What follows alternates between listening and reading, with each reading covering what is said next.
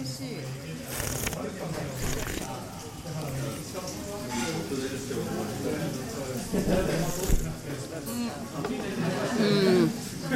Mówi stare japońskie przysłowie, co się odwlecze, to nie uciecze. Zatem zaczynamy z lekkim poślizgiem piąty odcinek naszego podcastu.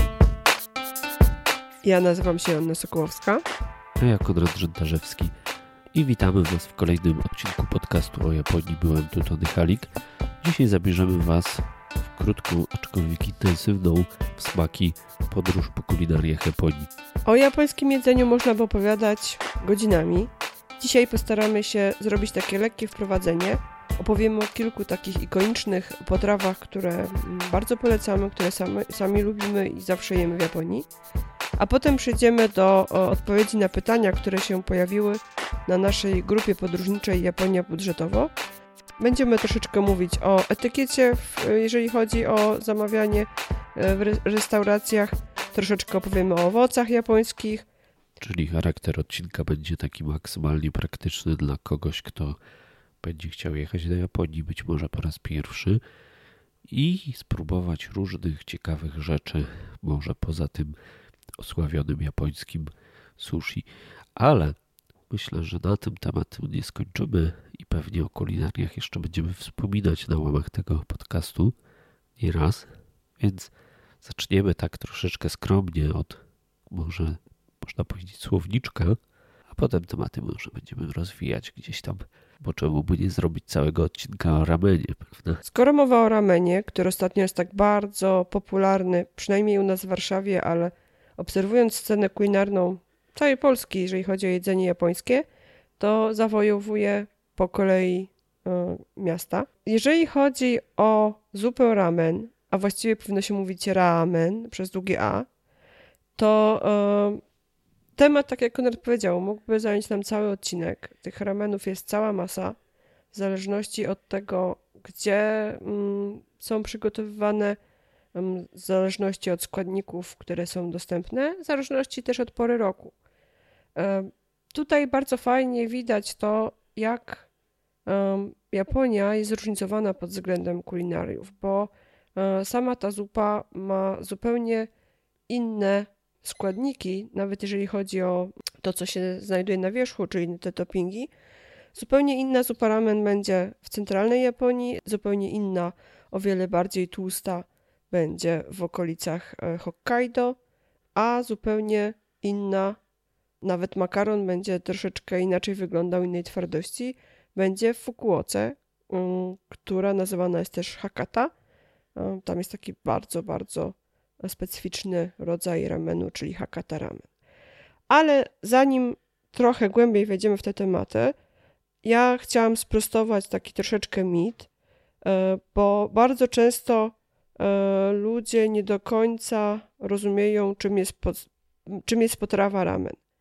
Powiem szczerze, że my na początku też nie, nie bardzo mm, przywiązywaliśmy do tego taką wagę, ale tak naprawdę, jeżeli chodzi o ramen, to jest to rodzaj pszennego makaronu. I tak naprawdę ramenem nazywamy każde danie zbudowane na tym makaronie. Ono może być z bulionem, może być bardziej gęste. Natomiast to jest dosyć istotne, dlatego że możecie się spotkać, zwłaszcza poza Japonią, z, takimi, z takim podejściem, że stosuje się makaron ryżowy albo jakiś inny i to już przestaje być ramen. Więc skupiamy się na pszennym, dosyć grubym, czasami trochę cieńszym makaronie i wokół tego zbudowane zdanie. Dla nas ten bulion jest bardzo ważny, chociaż wielu Japończyków nie je go do końca i jak im się ten makaron skończy, to ten bulion zostawiają. Ponieważ no jest, właśnie, bo no ja właśnie. Słyszałem, że zupa ramen to w ogóle nie jest zupa, tylko to jest sos. Tak, tak mówią Japończycy. Jak zaczynają tłumaczyć, y, czym jest ramen, to mówią, że to, co pływa dookoła makaronu, to jest sos. Więc w związku, jak się makaron skończy, to, no to zostawia się to, to treściwe, tłuste um, coś, co otacza makaron. Czyli to by było na tyle, jeśli chodzi o porównanie polskiego rosołu z ramenem. Ale nie do końca, bo czasami te zalewy, czy buliony, czy sosy mogą być dosyć klarowne. I jest oczywiście taka opcja, że ten bulion jest gotowany na kościach ptaka, kurczaka albo kaczki. Wtedy ten bulion determinuje jakby nazwę dania, bo taki ramen nazywa się Toriniku Ramen. Toriniku to domyślnie kurczak, ale tak naprawdę to znaczy drób. I jak Japończycy, których znam, kosztowali naszego polskiego ramenu, rosołku. czyli rosołu, to mówili, że on im właśnie przypomina ten Toriniku Ramen. Czyli to trochę tak, trochę nie do końca, ale gdzieś, gdzieś ta analogia... No właśnie, ale to zostaje temat, że rameny potrafią być naprawdę bardzo zróżnicowane i tak jak wspomniałaś o tych kluskach, o samym makaronie, to też właśnie mogą być czy super cienkie, czy nawet super grube, w zależności od regionu, gdzie ten ramen się serwuje i w jakim to jest ten ramen przygotowany stylu.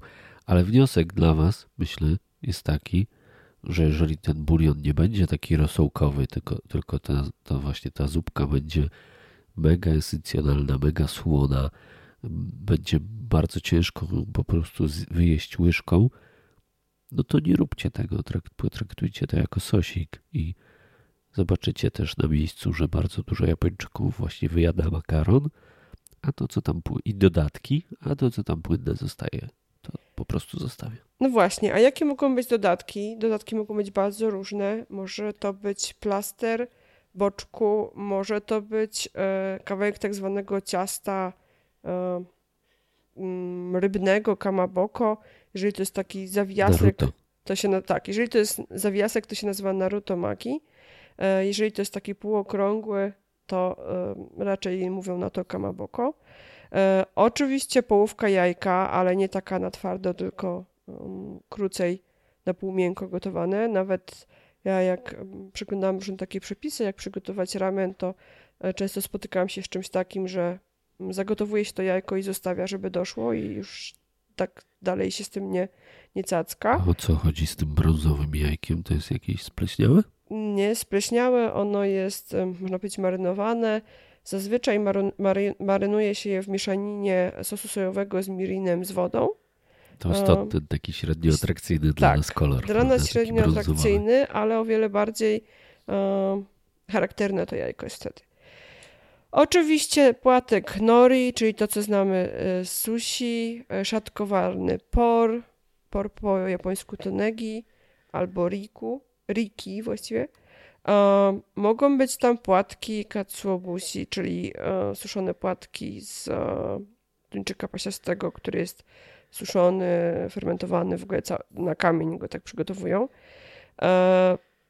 I te składniki pojawiają się dosyć, w dosyć wielu odmianach. Natomiast jeżeli byście chcieli popróbować takich różnych zup z różnych regionów i, i, i chcieli sobie je porównać, nawet jeśli nie, nie planujecie jechać do Sapporo czy gdzieś tam do Fukuoki, to taki tip tutaj podróżniczy. Polecamy wam wizytę w Shin Yokohama Ramen Museum, w Muzeum Zupy Ramen, które znajduje się prawie vis-a-vis stacji Shin Yokohama. Można tam też podjechać kolejką, jeżeli nie, nie chcecie jechać Shinkansenem. I muzeum jest super, bo tylko część to jest taka ekspozycja z opisem, historią ramenu. Natomiast na najniższym poziomie, pod ziemią, jest zbudowane tak, takie miasteczko i w nim znajdują się małe knajpki i w tych knajpkach sprzedaje się kultowe rameny. Często są to filie bardzo znanych w Japonii restauracji. Naszą ulubioną jest Sumire, czyli jedna z najsłynniejszych, najbardziej kultowych restauracji właśnie z Hokkaido, z Sapporo. Kilka lat temu, jak tam byliśmy, to nawet, słuchajcie, była jedna polska, warszawska restauracja polecana. Ciekawe, jak jest teraz. Niestety już ta restauracja nie istnieje, która była polecana. Znaczy restauracja istnieje, ale zmienił się właściciel. To była warszawska Nipponkan. Czy dalej byliby Japończycy usatysfakcjonowani tym ramenem trudno powiedzieć, bo nie, by, nie próbowaliśmy ramenu od zmiany właściciela, ale kiedyś był naprawdę super. No dobrze, słuchajcie, przy okazji jeszcze tutaj Aśka sypie tymi nazwami japońskimi jak z rękawa. Niemniej pewnie nie będziecie w stanie ich wszystkich spamiętać i wyłapać. Niemniej zapraszamy Was do nas na bloga, bo na blogu mamy taki fajny artykuł, słowniczek pojęć związanych z kuchnią japońską. Jak go znaleźć? Podlinkujemy go na pewno w opisie do naszego podcastu. Natomiast jest on na stronie do znalezienia w kategorii kuchnia japońska, podlinkowany w wielu miejscach. Ten słowniczek cały czas tworzymy, tworzę go już ponad rok. Co chwilę dodaję różne pojęcia. Jeżeli któreś pojęcie było jakoś szczególnie opisane na blogu, to zalinkowane jest też do konkretnego artykułu, więc polecam przeglądać, może nawet sobie wydrukować tą stronę i na pewno będzie to fajna, fajna ściągawka w podróży. No może się też zainspirujecie, bo przeczytacie tam o jakiejś takiej rzeczy, która was zaskoczy, albo stwierdzicie, że wy lubicie tą, ten składnik jakiś określony i właśnie tego typu potrawy będziecie szukać. No właśnie, i teraz tu jest jeszcze taka zagwozdka, bo my tak sobie opowiadamy o tym ramenie, że takie słynne japońskie danie, a tak naprawdę sami Japończycy nie do końca uważają je za danie kuchni e, japońskiej. Oni dalej mówią, że jest to zupa chińska. Zupa chińska, ponieważ jest to zaadoptowana wersja e, lamien, czyli chińskiej zupy z ciągniętym ręcznie makaronem, która jest troszeczkę podobna w, w tym schemacie, że jest bulion, jest makaron, są dodatki, ale jednak smakowo bardzo się różni. Próbowaliśmy kilka lamienów w Chinach i jest to jednak coś innego, co no nie ja zmienia myślę, faktu. Japończycy trochę są skromni, bo a już ponad sto lat ta zupa u nich ewoluuje, w związku z czym do tego pierwowzoru już jest ich bardzo właśnie daleko. I sto lat ewoluuje, ale tak naprawdę ten, ten bunt, boom, przepraszam, na rozwój to tak naprawdę um, gdzieś tak w połowie zeszłego wieku się rozpoczął. I wtedy zaczęły ewoluować tak już w stronę tych takich ustalonych gatunków. Natomiast cały czas, bardzo często w większości Japonii możecie zauważyć, że na restauracjach sprzedających ramen, na zasłonkach, na flagach e, troszeczkę inaczej te, te krzaki wyglądają, że to nie są chińskie znaki, e, tylko japoński alfabet, taki bardziej kanciasty do zapisu, nawet nie jest alfabet, to jest sylab, sylabariusz, do zapisu słów obcego pochodzenia. I tak jest właśnie ramen zapisany. Dlaczego o tym mówię? Bo bardzo wiele dań, o których dzisiaj też będziemy mówić, to są zaadaptowane dania z kuchni innych, najczęściej azjatyckich. I drugim daniem, typem kuchni, typem potraw, bo to trudno tak nazwać, sposobem przygotowania potraw jest, jest yakiniku, które ponownie przez Japończyków nazywany jest koreańskim grillem, chociaż od koreańskiego grillu on się jednak trochę różni. Tu też mieliśmy szansę porównać, bo w Seulu ten grill jednak troszeczkę inaczej wyglądał. Yakiniku to dosłownie po japońsku smażone, grillowane mięso. Jest to coś tak fantastycznego, że byłoby grzechem pojechać do Japonii chociaż raz, nie spróbować tego yakiniku. I nie trzeba się tutaj bać, trzeba wchodzić do restauracji. Bardzo często karta wygląda w ten sposób, że pokazują nam zdjęcie krowy albo innego zwierzęcia. My też byliśmy chyba w świńskim yakiniku i po prostu palcem można pokazać części, które by się chciało zjeść i oni, oni takie to mięsko odpowiednio przygotowane przyniosą. Mięsko będzie surowe. I to jest coś, co Konrad uwielbia. Można się pobawić tym jedzeniem, bo samodzielnie się je przyrządza na takim ruszcie, na siatce. No właśnie, tutaj jest to rodowód, ma to danie koreańskie właśnie i tutaj różnica pomiędzy Koreą a Japonią jest taka, że w Korei myślę, że ten grill jest taki bardziej charakterny, czyli więcej jest sosów, więcej jest dodatków, więcej jest trochę takich, takiej zabawy różnymi smakami. Natomiast to, co wyróżnia japońską odmianę, to jest jakość samego mięsa, czyli jeżeli jesteście fanami mięsa i w szczególności grill, grillowanego, to trudno się tam zawieść, bo yakiniku nie są zazwyczaj najtańszym rodzajem japońskiej restauracji, ale właśnie jakościowo będą bardzo, bardzo dobre. I tutaj też taki jakby tip, że jeżeli cokolwiek nazwa restauracji, nazwa potrawy, potrawy właśnie ma to jaki, no to pewnie źle nie traficie, bo to będzie coś smażonego, czy yakiniku, czy yakitori, czy takoyaki, prawda? To są różne takie fajne, smażone rzeczy, które zazwyczaj kojarzą nam się z czymś bardzo smacznym. No właśnie, to może opowiesz o tych takoyakach. Co to jest i gdzie to najlepiej zjeść? O, takoyaki to jest chyba jeden z najbardziej rozpowszechnionych w Polsce street foodów japońskich, bo na wszystkich imprezach japońskich w tej chwili już można dostać takoyaki. No to jest taki rodzaj ciasteczka, można powiedzieć, ciepłej takiej kuleczki, gdzie zamknięto mamy w twardej skorupce miękkie ciasto i kawałeczek twardej, ale grillowanej, aromatycznej ośmiornicy.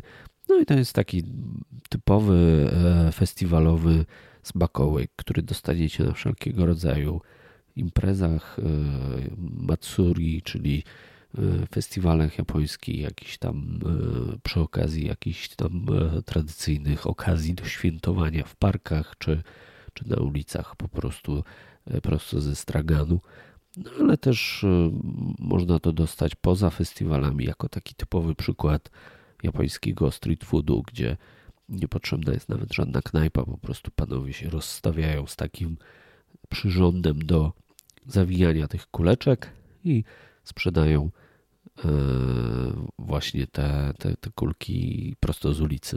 I to kosztuje jakieś grosze. Ten przyrząd to taka rozgrzana patelnia, która nam może trochę przypominać formę do mafinek, do której nalewane jest ciasto, wkładane są kawałki ośmiornicy, wszystko na naszych oczach. Potem patyczkami obracają to, także tworzy się taka kulka z ciasta i to wszystko posypane jest płatkami katsuobushi, czyli właśnie tymi płatkami z tuńczyka pasiastego.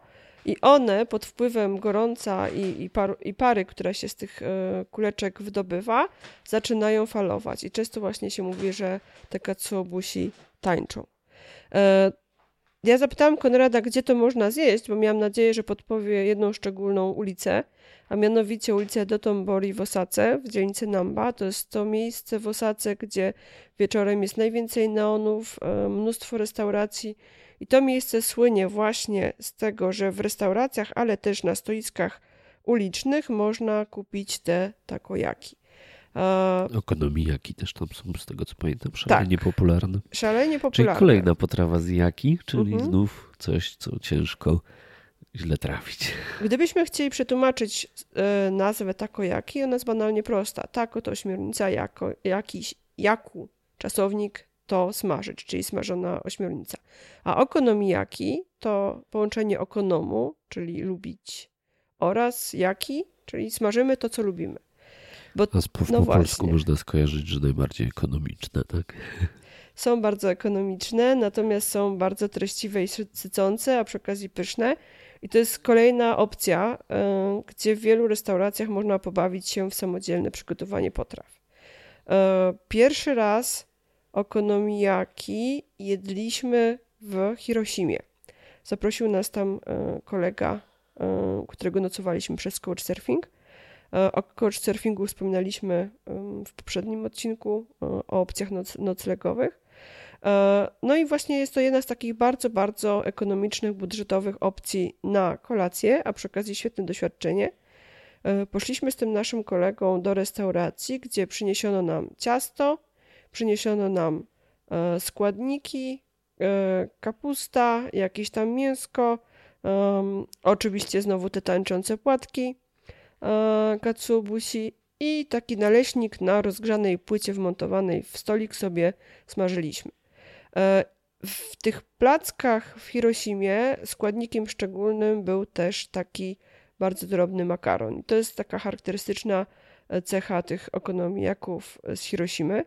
Natomiast, tak jak Konrad wspomniał, okonomijaki to też jest specjalność Osaki i okonomijaki z Osaki będą raczej bez tego makaronu. Tam będzie dużo kapusty, pyszny sos do okonomijaków, który jest naprawdę wyśmienity i zawsze przywozimy go z Japonii w takich spe- specjalnych butelkach, które mają dziurki, które pozwalają ten sos fajnie tak roz, rozsmarować, roz, rozbryzgać właściwie po tej, po tej potrawie, bo okonomijaki staramy się czasami robić też w domu na dużej patelni. Zresztą byliśmy kiedyś nawet na specjalnych warsztatach przygotowywania okonomijaków. I przepis, jak domyślacie tak, się, jest na blogu. Jest przepis na blogu, jego też możemy dla chętnych podrzucić. Czyli mamy takoyaki, okonomijaki, wcześniej było yakiniku. Ale może, gdy, żeby trochę odejść od tego yaki-yaki, e, chyba wspomniałeś też yakitori, yakitori, czyli szaszłyczki z, tak jak mówiłam, yakitori, e, dosłownie mięso ptasie, czyli drób, ale zazwyczaj jest to kurczak, przy czym są to przeróżne części kurczaka. E, chude, tłuściejsze, skóra, takie malusieńkie szaszłyczki podsmażane na grillu, e, idealna przekąska do piwa. I, czyli yakitori, dosłownie smażony ptak. Smażony, grillowany. Dobra, ale ja uwielbiam jeszcze coś innego, co też jest smażone, ale dla odmiany w głębokim tłuszczu. Jest to tempura. Tempura to znowu potrawa, której korzenie wywodzą się z innego kraju, a mianowicie wywodzą się z, bodajże z Portugalii. Dobrze mówię? Tak, Portugalczycy nauczyli Japończyków e, smażyć ciasto w głębokim tłuszczu. Tam jest używana jeszcze taka specyficzna technika, że ciasto przed smażeniem zanurza się w lodowatej wodzie. Faktycznie albo dodajesz tą wodę do ciasta. Mhm. To była źródlana woda. Teraz już się obecnie po prostu dodaje kostki lodu, prosto z lodówki. No tak, i Portugalczycy przypłynęli do Nagasaki i nauczyli Japończyków robić takie właśnie panierki osobliwe. No i potem okazało się, że Japończycy to bardzo chętnie podchwycili i już nikt nie pamięta, że to jest portugalski patent. Teraz wszyscy uważają tempurę za stricte japońskie danie.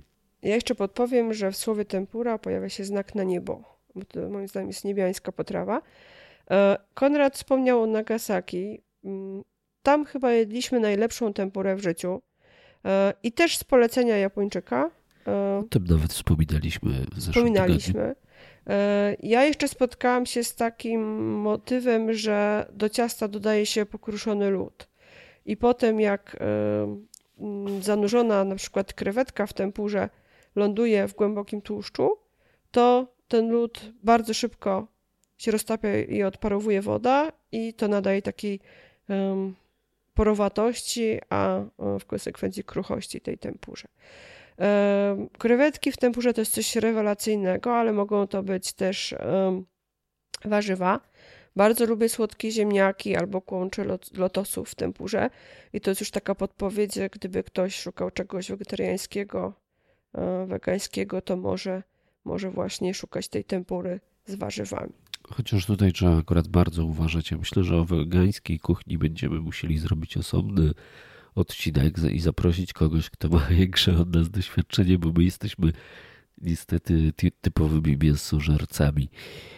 A bardzo często, mimo tego, że Japończycy robią warzywa, to bazują na wywarze rybnym dashi i ponoć bardzo trudno jest nawet takich dań, które by się wydawały wegetariańskie czy wegańskie, dostać po prostu zrobionych tak, że ten bulion gdzieś tam rybny nie występował w trakcie ich wytwarzania, czy nie występuje w gotowym daniu.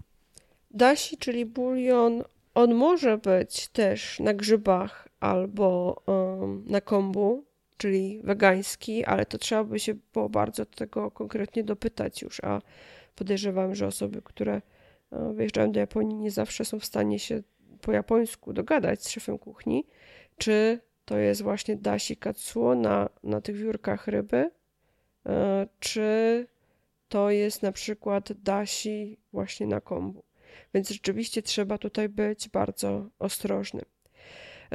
Dobra, to mamy już trochę smażeniny, ale może coś dla odmiany innego. Wspominaliśmy o makaronie ramen, to jest makaron pszenny.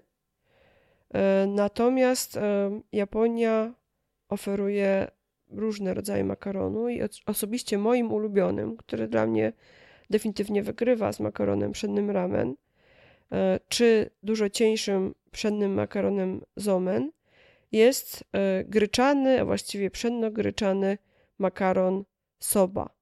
Soba to po japońsku dosłownie gryka i w obecnych czasach... Czasami Japończycy też mówią osoba. Osoba, tak mówią czasami.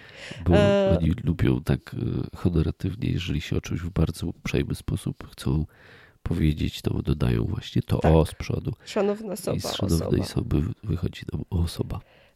Soba kiedyś miała trochę inne znaczenie, bo ogólnie dotyczyła różnych makaronów chińskich, ale współcześnie, jeżeli powiemy soba, pod warunkiem, że nie będzie to danie yakisoba, bo yakisoba to jest inny rodzaj makaronu smażony, smażony.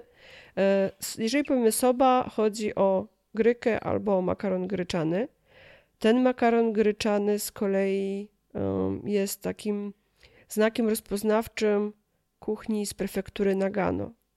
I my, przyznam się szczerze, do tego Nagano naprawdę jechaliśmy z ogromną ochotą na spróbowanie ręcznie robionego makaronu soba i ten makaron tam jest najlepszy.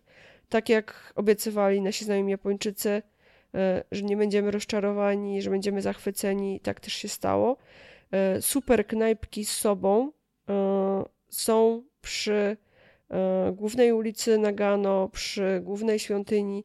Tam do takich starych restauracji warto zaglądać, pokazać palcem coś w menu, wybrać. Nie będziecie, nie będziecie tak samo jak my, nie będziecie rozczarowani. Tą sobie można jeść na zimno lub ciepło. Latem raczej się je ją na zimno. Do tego dodawany jest sos, w którym się macza ten makaron. Je oczywiście siorbiąc, to jest... Także jak tak. dostaniecie sobę na takiej deseczce małej... Która wygląda jak ociekacz tak. trochę. I obok dostaniecie w malutkiej czarce, takiej jak dosakę, ten sosik do maczania, to nie wypijcie tego. Nie, nie róbcie toastów, tak jak jeden kolega, który ostatnio wrzucał film i chciał robić ten toast octem do zupy. Natomiast jeżeli zobaczycie, że są obok w jeszcze mniejszych miseczkach różne takie posypki, może, mogą to na przykład być typowe dla Nagano mielone kasztany, to wtedy te dodatki zazwyczaj wsypuje się do tego sosu, czyli żeby jeszcze dodać, dodać mu smaku. Ale soba może być też na ciepło, w bulionie. Bardzo często oglądając różne prelekcje osób, które były w Japonii, które opowiadały o kuchni japońskiej, tak, tak jak ją widziały, to e, widząc taką miskę makaronu soba w, w, w zupie, w, w jakimś bulionie, mówiły, że to był ramen, ale nie nabierzcie się. E, makaron soba jest na ogół trochę bardziej taki szary, ciemniejszy, może też być zielony z dodatkiem zielonej herbaty. No i w, i w smaku jest zdecydowanie gryczany. Będziecie w stanie bardzo łatwo rozpoznać, że to jest właśnie ten makaron, bo czuć w nim kaszę gryczaną, właściwie mogę, ale smakuje jak kasza. Ten makaron coraz częściej można kupić w Polsce, więc możecie sobie to przetestować, czy w ogóle wam odpowiada taki smak. Natomiast na naszym blogu znajdziecie kilka przepisów, między innymi na tosiko shisoba, czyli takie danie noworoczne, które Japończycy przygotowują jako część tego posiłku, który zadają potem pierwszego stycznia. Makaron soba jest naprawdę rewelacyjny. Makaron zomen jest też często jedzony podczas festiwali. Może widzieliście na filmach takie sceny, jak zbudowane jest rusztowanie z takich rurek, z połówek bambusowych łodyg. W środku płynie woda, potem ktoś wrzuca do tego makaron i Japończycy pałeczkami próbują wyłowić ten makaron i zjeść. To będzie właśnie makaron zomen. ciemsieńki, jasny, taki leciu, leciutko żółty makaron. Osobiście bardzo go lubię, chociaż chyba bardziej atrakcyjny wydaje mi się zomen z dodatkami, czyli też zielony z zieloną herbatą, a na Nishiki Market, czyli takim super fajnym targu w Kyoto, kupiłam kiedyś różowy makaron zomen z bardzo słynnej wytwórni makaronu z okolicy Kandzaj. Gdyby ktoś chciał się dowiedzieć, co to było, mogę zerknąć. Pewnie był farbowany sakurami. Na pewno, na pewno. Czyli mamy różne rodzaje makaronu. To może coś przejdziemy do właśnie. ulubionego dania Japończyków, czyli ryżu, czegoś, czego Japonia słynie, prawda? Nawet, potra... nawet, nawet nazwy posiłków w japońskim języku odnoszą się do ryżu, prawda? Tak, mamy asagohan, mamy hirugohan, mamy bangohan, czyli różne pory dnia plus ryż, zapisywany starym chińskim znakiem. To są właśnie terminy odpowiadające jakby naszym posiłkom. Śniadanie, obiad, kolacja. Natomiast dania z ryżem mogą być oczywiście w bardzo różny sposób podawane. Fajną taką opcją, dosyć budżetową, jest donbori, czyli dania składające się z miski ryżu, na, której, na którym są różne dodatki. Moje ulubione to są albo gyudon, bo don to jest właśnie, e, dotyczy tej miseczki, e, a gyu, gyuniku to jest e, wołowina i to jest wołowina e, podduszana w takim słodkim sosie z, e, z cebulą, ale z różnymi dodatkami, można też sobie wybrać warianty e, i to jest na miseczce ryżu i to w różnych takich e, bardzo fajnych, fast foodowych, acz dosyć e, wyższej jakości niż to, co my sobie wyobrażamy jako taki zachodni fast food, knajpkach można zjeść. Można się poczuć jak salaryman, bo pewnie obok nas mną ścili panowie, którzy wypadli tak, na lunch. Tak, to jest topowe danie, które dokładnie je się w przerwie pomiędzy kolami i ambitami z aktówką pod pachą. Więc bardzo ciasne bary właśnie też, gdzie siedzi przy barze kilkanaście nawet osób. Ale słuchajcie, ja mam dla was tutaj też patent, jeżeli chodzi o ten gyudon i ogólnie donbori, bo właśnie to wygląda tak, jak Kaśka powiedziała, opisała, że na górze są jakieś mięska zazwyczaj, potem jest miseczka ry- ryżu, na ten ryż zazwyczaj ścieka trochę tego sosu, który tam był na, na górze, natomiast no, zjadamy trochę ryżu, zjadamy te, te, te, te mięsko z góry, no i zazwyczaj tego ryżu tam nam jeszcze zostaje całkiem spora porcja. I zazwyczaj do tych dań również dostaniecie małą miseczkę z piklami. I okazuje się, że słuchajcie, te pikle są właśnie po to, że jak już zjemy sobie to takie danie główne i wcinamy jeszcze ryż do końca, to żeby nam się ten smak ryżu za bardzo nie nużył, nie nudził, to właśnie możemy sobie pałeczkami dodatkowo wybierać kawałeczki jakichś tam marynowanych, pysznych warzyw, które urozmaicą nam kwaśnym na przykład smakiem, albo jakimś takim grzybowym smakiem, urozmaicą nam te porcje ryżu. Tak, dokładnie tak jest. Natomiast ja jeszcze tutaj, żeby was zachęcić do korzystania z tego typu knajpek, nie bójcie się tych Japończyków, nie bójcie się, że sobie nie poradzicie z zamówieniem. Bardzo wielu takich knajpkach przy wejściu stoi automat i w tym automacie wybiera się wszystko jedzenie. Wszystko jest po japońsku. Nie? Bywa po japońsku wszystko, ale bywa też tak, że są zdjęcia potraw, więc można sobie wybrać miseczkę ryżu z tym, miseczkę ryżu z tamtym, to jest do rozpoznania. Czasami są też zestawy, czyli miseczka ryżu z dodatkami i zupa miso, która w Japonii nie jest przystawką, tylko e, czymś do przepijania tej potrawy. Powinno się to razem z potrawą spożywać, nie tak jak w polskich knajpach japońskich, gdzie przynoszą nam tą e, misoshiru, tą zupę. Ja czekam na resztę posiłku, a oni czekają, aż ja tą zupę wy, wypiję, ja jej nie piję, ona stygnie. Oni się pytają, czy wszystko w porządku. No, dobra, szkoda gadać. No więc zupą przepijamy, przepijamy e, i naprawdę fajnie jest zamówić ten zestaw. Czyli nie brać najtańszej opcji, ale ten e, z dodatkową zupą misoshiru, bo samo miso po japońsku znaczy pastę miso, a misoshiru to jest właśnie ta zupka. Natomiast warto też czasami sięgnąć po taki bardziej wypasiony zestaw, na przykład z jajkiem na wierzchu. To jajko na ogół jest surowe wbite do naszej miseczki, ale pod wpływem gorącej temperatury tych składników ono się szybko ścina. Jeżeli się tak ładnie ułoży, tak jak, trochę jak jajko takie sadzone, to często Japończycy mówią na to tsukimi, czyli podziwianie księżyca, bo to żółtko przypomina księżyc w pełni.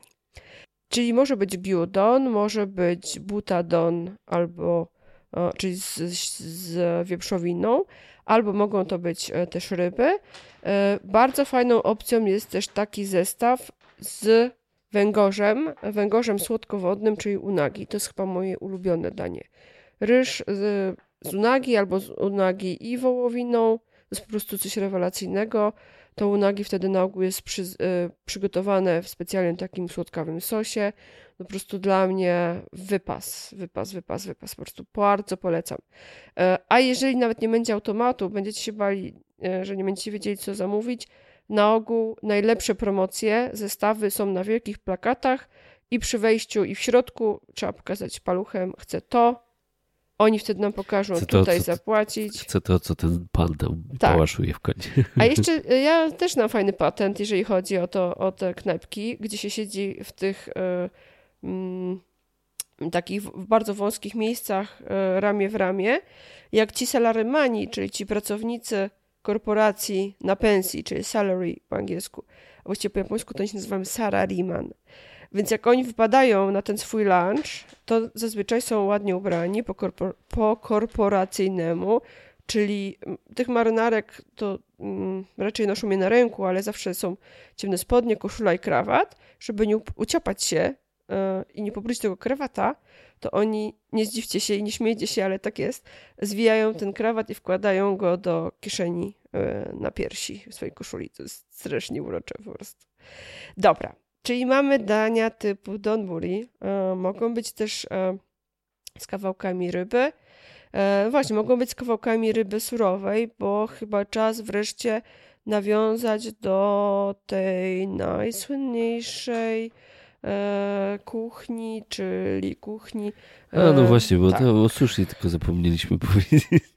Zapomnieliśmy być o sushi, ale chyba trochę specjalnie, bo myślę, że o sushi wiecie bardzo wiele.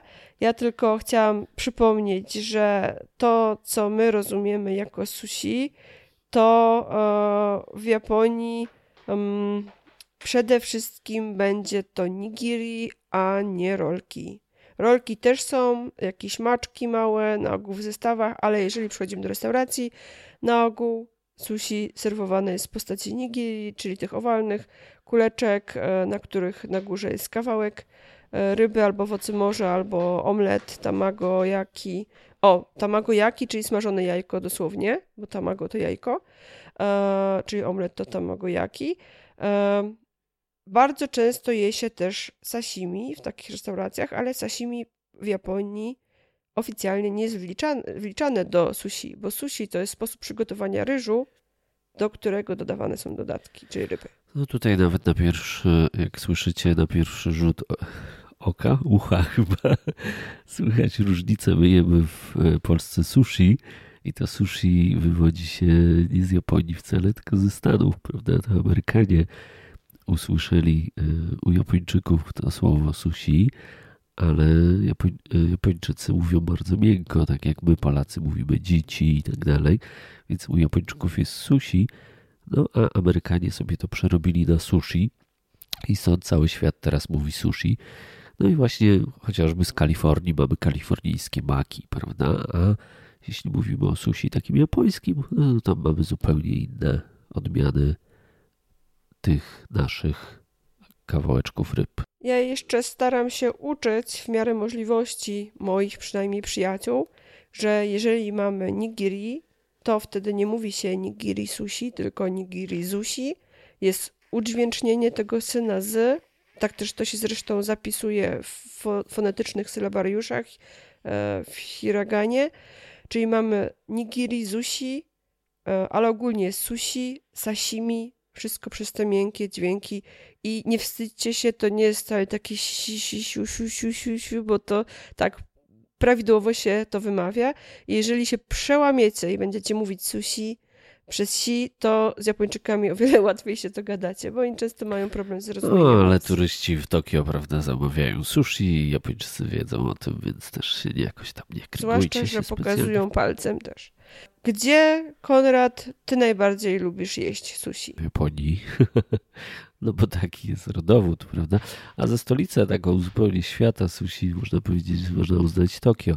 I to jest może paradoksalnie trochę dziwne właśnie, że w Japonii po różne, po różne nietypowe smaki musimy jeździć po jakichś różnych prefekturach, różnych miastach.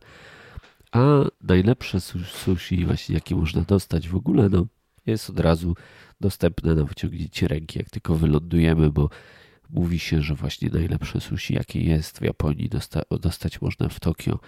I to chyba jest prawda.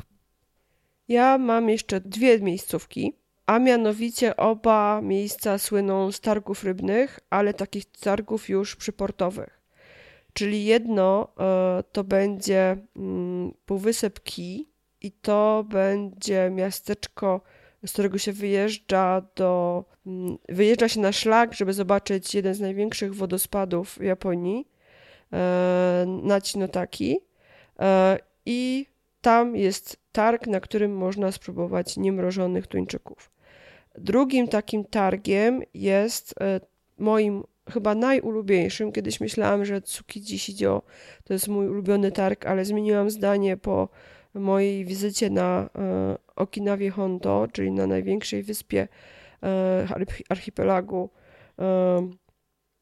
Okinawa.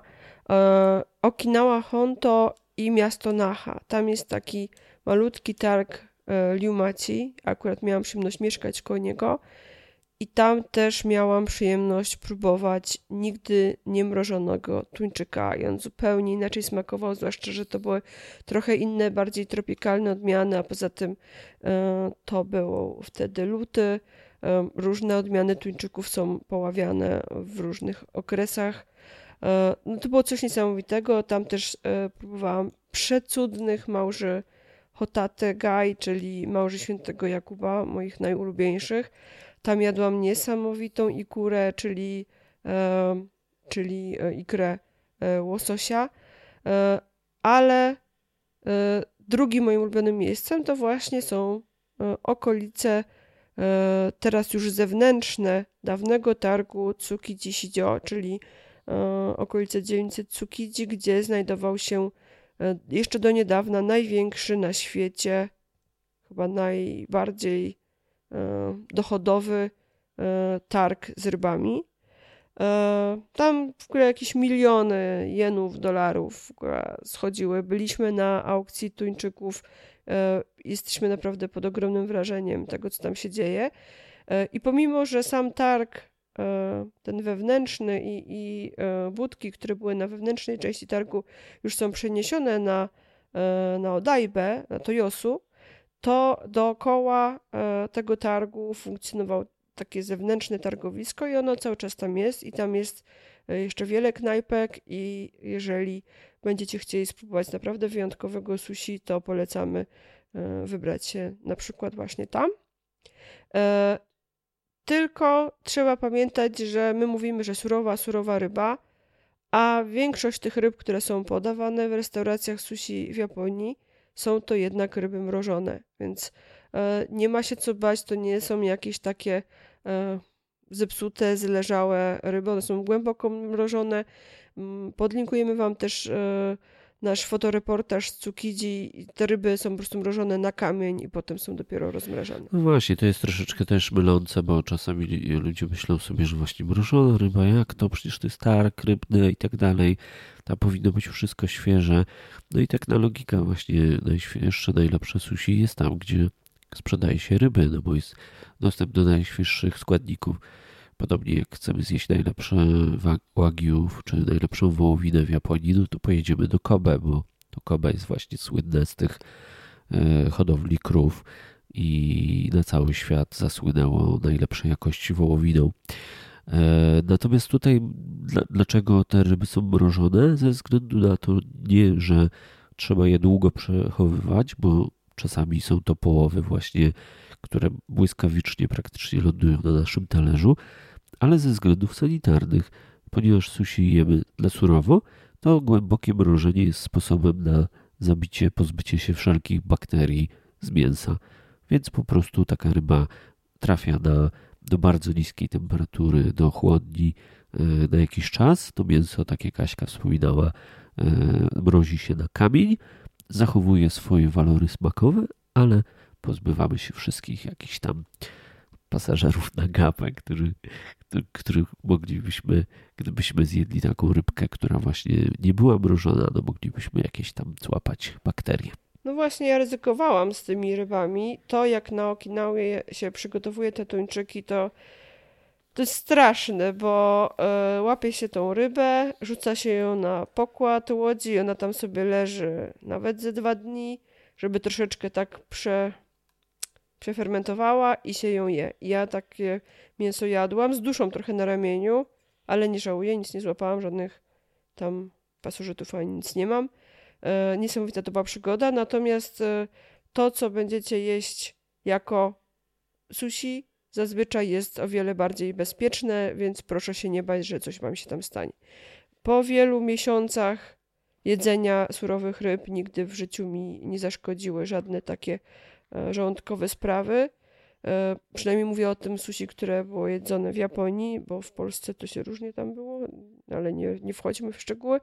E, bardzo, bardzo polecamy nawet tym osobom, które się obawiają, przełamać się, spróbować, bo to jest coś nie, niebiańskiego. E, no właśnie, bo też doszły mnie słuchy, że niektórzy jedzą w Japonii w McDonaldzie, bo często jest tak, że pod, kiedy podróżujemy, no mamy tą obawę, że ale my jesteśmy przecież w Azji, nie wiadomo w jakich warunkach oni to robią, nie wiadomo czy nasze żołądki to wytrzymają. W Japonii, tak jak wspominaliśmy w poprzednich odcinkach, właśnie ta higiena jest na bardzo wysokim poziomie i również ma to swój y, y, udział w restauracjach, gdzie no wszelkie zasady sanitarne są traktowane bardzo, bardzo poważnie. I to jest główny wyznacznik, myślę, który nadal różni japońskie restauracje w Polsce od japońskich restauracji w Japonii. Czyli wcale nie to, czy danie jest autentyczne, czy jest, czy jest bardzo dobre, czy jest zrobione zgodnie z tradycją, czy, czy jest smaczne, czy, to czy powstaje z oryginalnych składników. Mhm. Bo to już tak naprawdę mamy w Polsce, mamy tutaj u nas w Warszawie całkiem sporo takich restauracji, które naprawdę na rynku japońskim by pewnie nie splajtowały. Natomiast to, co wyróżnia jednak Japonię od Polski, jest to to, że tam, no, można powiedzieć, Japończycy wkładają serce w swoją pracę. Za każdym razem, jak pójdziecie do restauracji, dostaniecie tak samo perfekcyjnie przygotowane jedzenie. My mówimy, że się w coś wkłada serce, ale tam no to pewnie dla Japończyków i ich systemu etycznego bardziej by oni powiedzieli, że to jest kwestia honoru i że to jest kwestia wieloletniej nauki i powtarzania e, tych czynności, powtarzania e, aż do osiągnięcia stanu mistrzowskiego, i aż do osiągnięcia ideału. I tego czasami u nas brakuje właśnie, że restauracje no, czasami są lepsze, czasami są gorsze, natomiast w Japonii zawsze, kiedy pójdziecie do restauracji, gdzie faktycznie są ludzie i widać, że restauracja jest popularna, zawsze możecie liczyć, że dostaniecie tak samo pyszne jedzenie. No właśnie, Konrad spo- wspomniał o tym wieloletnim doświadczeniu. To jest bardzo ważne i to też trzeba wielokrotnie powtórzyć. W Japonii bardzo często jest tak, że są sobie knajpki, które mają po sto lat, albo po kilkadziesiąt lat, w których podawana jest jedna, dwie, trzy potrawy. I y, te potrawy, my jeździmy do Japonii od dwa tysiące dwunastego roku, czyli no już kawał czasu. Y, wracamy do naszych ulubionych miejsc i te potrawy są identyczne. Nic nie spada na jakości, y, nic się nie zmienia. Jeśli coś się zmienia, to tylko na lepsze, bo ewentualną zmianą jest y, poprawienie receptury. Przy czym jednak najczęściej to jest receptura dziadków, pradziadków, która jest podtrzymywana tradycyjnie. Starają się to wszystko zachować tak, jak powinno być. Ja ostatnio nawet oglądałam taki program o wytwórni sosu sojowego, której facet odnalazł firmę, która robiła specjalne, specjalne beczki do dojrzewania tego sosu, do fermentowania, i jemu strasznie zależało, żeby to było w tych konkretnych beczkach, tak jak kiedyś. To jest naprawdę coś niesamowitego, z jaką, z jakim pietyzmem oni podchodzą do um, pilnowania tej jakości, tej higieny też, e, tych, tych procedur. To jest coś niesamowitego. I to jest niesamowite, że oni wkładają całą duszę w przygotowanie tej jednej lub dwóch rodzinnych potraw. Nie tak jak u nas, że jest restauracja, która ma ramen, bo jest popularny, ale w tej samej karcie też będzie jakieś tajskie danie, może pho wietnamskie, jakiś pad thai, nie? No po prostu miszmasz, z czego żadne danie nie jest dopracowane. To jest dla nas coś nie do, nie, niezrozumiałego, czemu takie rzeczy się dzieją poza Japonią. No ale widocznie musimy do tego jeszcze dotrzeć i coraz większe wymagania jednak e, także polscy konsumenci mają. E, I powoli te potrawy do nas docierają. Pot, potrawy docierają też nawet dziwne e, słodycze japońskie. Słodycze japońskie, e, czyli wagashi, to jest zupełnie inna bajka. Ja jej uwielbiam, natomiast spotkałam się... Znajdziecie na pewno wielu fanów japońskich słodyczy, ja do nich nie należę. Tak, spotykam się bardzo często z tą opinią, że japońskie słodycze są mdłe, nie do końca odpowiadają gustom, brakuje w nich czekolady i w ogóle jak to ryż może być z słodyczami, no w ogóle co to ma być. No dla mnie wszelkie takie kulki, ciasteczka różne, kwiatki wykonane z ryżu przygotowanego na różne sposoby, a już szczególnie słodycze typu mochi, dango, daifuku, czyli wszystkie słodycze przygotowane z mociko, z mąki ryżowej albo z ugotowanego, ubitego na sprężystą masę ryżu z dodatkiem cukru, herbaty albo jakichś tam innych dodatków, są po prostu wyśmienite. Uwielbiam, uwielbiam ryżowe słodycze, uwielbiam słodycze z fasoli, z fasoli mung. Bardzo lubię też kakigori, czyli tak zwane sorbety lodowe, czyli ukruszone, ukruszone płatki lodu, na które wylewa się różne syropy. Te rzeczy pojawiają się u nas w restauracjach powoli, bardzo powoli. Pojawiają się też na wspomnianych festiwalach typu piknik z kulturą japońską matsuri, ale y, oczywiście no, jest to zupełnie inny rodzaj słodyczy, gdzie czekoladę zastępuje pasta z fasoli, którą osobiście też uwielbiam. Y, natomiast no, niektóre te rzeczy są kultowe, takie jak rybki, taiyaki, czy takie ciasteczka też właśnie z masą y, w postaci y, pasty z fasolki adzuki albo jakimś tam kremem z macią w środku. No może to być dla niektórych faktycznie mało wyraźne, ma takie delikatne, rozmyte smaki, no ja je uwielbiam, tekstury bardzo pasują, ale jest też kilka takich innych, bardzo kontrowersyjnych rzeczy, które też bardzo powoli wchodzą na rynek polski, jak na przykład natto. Wydaje mi się, że też już mówiliśmy na ten temat w poprzednim odcinku, przy okazji jak omawialiśmy Śniadanie op- opcje śniadaniowe. Mm. Tak. No i wtedy też e, mówiliśmy wam, że to jest taka bardzo ciągnąca się, sfermentowana soja. Dla niektórych nie, nie pachnąca dobrze. Tak, zazwyczaj jest to standardowa opcja e, śniadaniowa. Ona jest w smaku bardzo wytrawna, bardzo gorzka, więc dosyć ciężko zjeść takie pudełeczko natto śniadaniowe. Często się rozrabia sobie te natto z musztardą. Często też natto po prostu układa się na ryżu właśnie w postaci takiego donbori i je się tam fasolę razem z ryżem.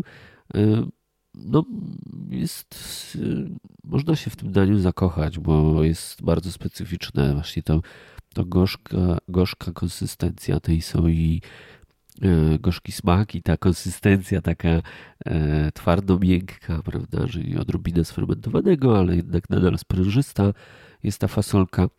No jest to coś unikalnego, trudno podrobić by było nadto i zrobić coś nadto podobnego nie z udziałem soi, prawda? Nadto ma swój unikalny smak. No nie smakuje jak nic innego, co byście próbowali. Ja miałam okazję niedawno w Warszawie w zaprzyjaźnionej restauracji Mugi próbować też maków z natto w środku. I powiem wam, że bardzo ciekawe doświadczenie, więc jeżeli ktoś się boi zjeść, widzieć przede wszystkim to ciągnące się, sfermentowane, ogluciałe ziarenka soi, no to może, żeby zakosztować tego smaku, spróbować tego w takiej właśnie trochę bardziej estetycznej formie, czyli w postaci malutkich maczków. Polecamy. Dobrze. I jeszcze chciałam wam opowiedzieć o jednym bardzo, bardzo ważnym elemencie japońskiej kuchni, a mianowicie o herbacie. Herbata japońska jest po prostu genialna i oczywiście y, można tutaj mówić o y, takiej herbacie, y, jaką my popijamy, czyli napar na liściach. Może też być też to napar, mm, nawet nie napar, zalewana na zimno, czyli tak zwana cold brew herbata, i to właśnie tego typu zalane zimną wodą liście herbaciane, które przez wiele godzin oddają smaki, sprzedawane są w butelkach w automatach. To jest właśnie ta herbata typu cold brew, o czym nie wszyscy pewnie wiedzą. No i oczywiście jest macia, czyli sproszkowana zielona herbata, liście, gałązki na taki pyłek zrobiony, która może być serwowana bardziej rzadka lub bardziej gęsta, w zależności czy to jest mniej lub bardziej oficjalne spotkanie, czy nawet ceremonia typu ciakaj. Tak, to jest coś niesamowitego. Dwa najbardziej popularne miejsca, gdzie można spotkać tą macię, to jest mega tradycyjna ceremonia herbacia, herbaciana, która, do której trzeba się przygotować, trzeba znać jej zasady, trzeba rozumieć, jak ona przebiega, mimo że to w teorii spotkanie herbaciane i taka, taki obrzęd herbaciany ma być obrzędem towarzyskim, no to jednak jest to dosyć mocno sformalizowane. Ale drugi, drugie miejsce, gdzie ta macia najczęściej jest obecna, no i tu może się zdziwicie, ale to są restauracje sushi. I zobaczycie, że wchodząc do takiej restauracji, przy barze, gdzie siadacie, co chwilę macie z blatu wystające kraniki. I te kraniki wcale nie służą do tego, żeby przyjść i sobie umyć ręce, no bo do tego służą ręczniki ciepłe, które dostaniecie zaraz, jak przyjdziecie do restauracji, ale służą do tego, żeby zrobić sobie nielimitowaną właśnie macie, nielimitowaną herbatkę do popijania kolejnych porcji sushi. Także na stole zawsze będzie obecny pojemniczek z sproszkowaną zieloną herbatą macia. Będzie właśnie ten kranik z gorącą wodą. Można sobie dosłownie taką malutką szpatułką, jedną lub dwie takie szpatułki umieścić w kubeczku, zalać to ciepłą wodą, zamieszać i gotowe. I jest to naprawdę pyszny dodatek, do idealnie pasuje do konsumpcji japońskiego sushi. No właśnie, ta maleśnieńka łyżeczka to ciasiaku, pojemniczek na herbatę to natsume, czarka na herbatę czy kubeczek to ciałan. Jeżeli to będzie bardziej elegancka taka ceremonia, nawet nieformalna, no to często ta macia też jest rozrabiana specjalnym pędzlem ciasem. To jest cała kupa terminów, których nie musicie, nie musicie znać, ale gdyby was jednak interesowała też ta bardziej oficjalna wersja obcowania z herbatą, to zapraszamy serdecznie na bloga, gdzie jest bardzo szczegółowa relacja i opis, w ogóle dużo takich różnych ciekawostek o ceremoniach herbacianych. Natomiast chciałam tutaj od razu jeszcze powiedzieć, że na ceremonię herbacianą można wybrać się też do Warszawy.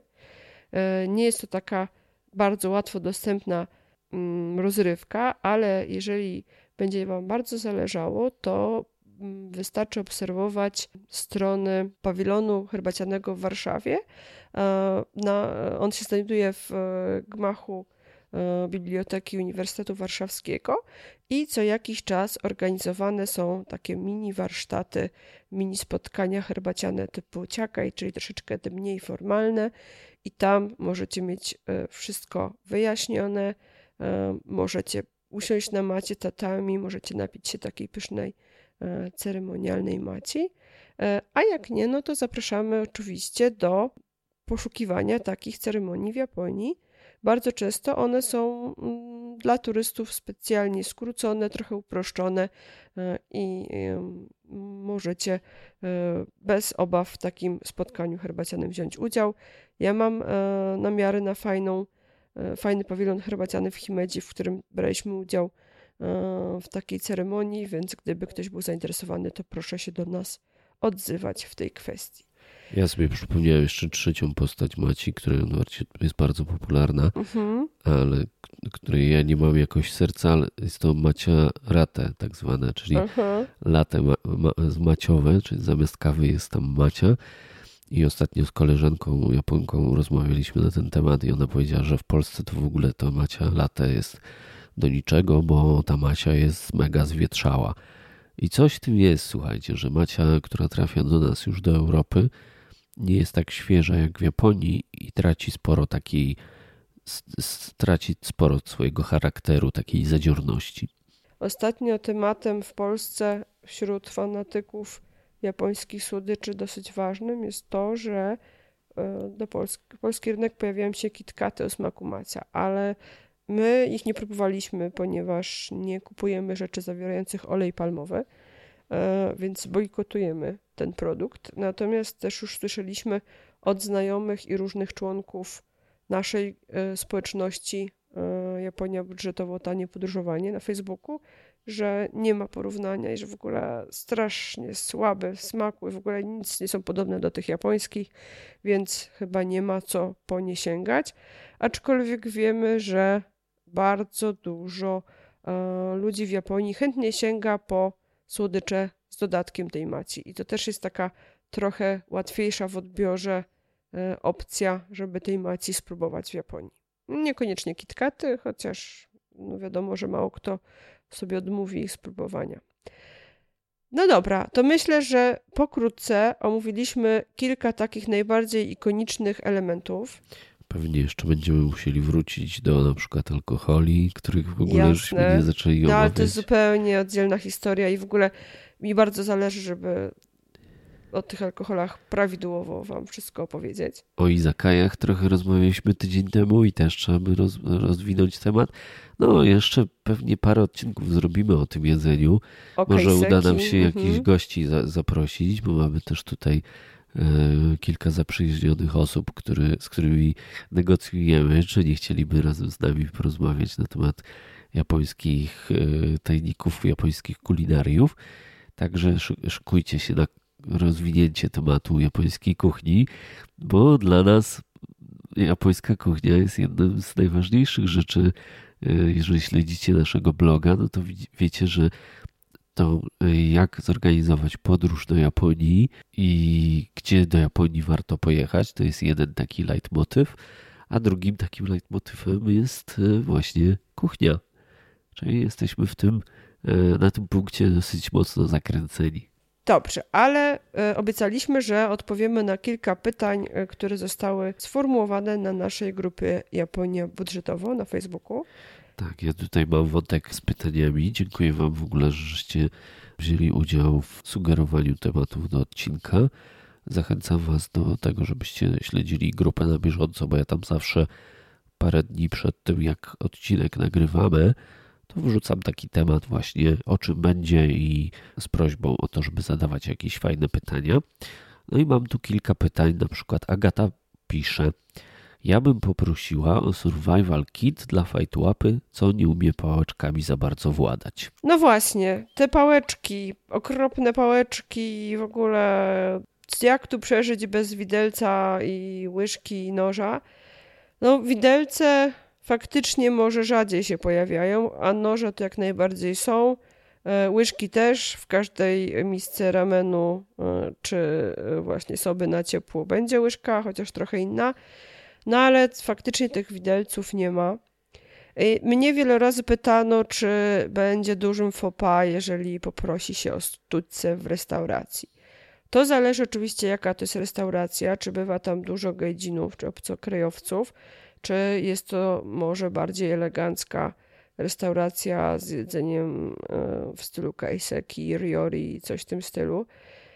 No, słuchajcie, no jest to faux pas. Jest to faux pas, y, zwłaszcza, że w Japonii nie powinno ingerować się w potrawy, y, nie powinno się w nich grzebać, nie powinno się w nich coś wbijać, a już na pewno nie powinno się nabijać to na widelec albo kroić tego nożem. Ale tutaj uważajcie, pierwszy punkt serwis wawlowy, to sushi można jeść rękami. Dokładnie. To nie jest uznawane za faux pas. A wręcz przeciwnie, nawet jest to y, mile widziane.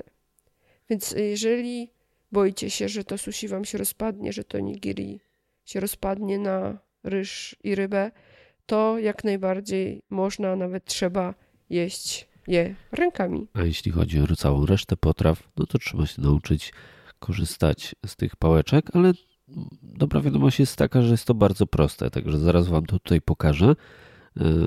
Jak widzicie, bierzemy sobie pałeczki, nie no, żartuję, na podcaście będzie ciężko pokazać, ale no pewnie jak się wybierzecie parę razy do nawet jakiegoś Chińczyka czy do japońskiej restauracji, to nawet można poprosić obsługę o szybki crash course, jak tej pałeczki używać, ale jak się obciachujecie, to zobaczcie sobie na YouTubie.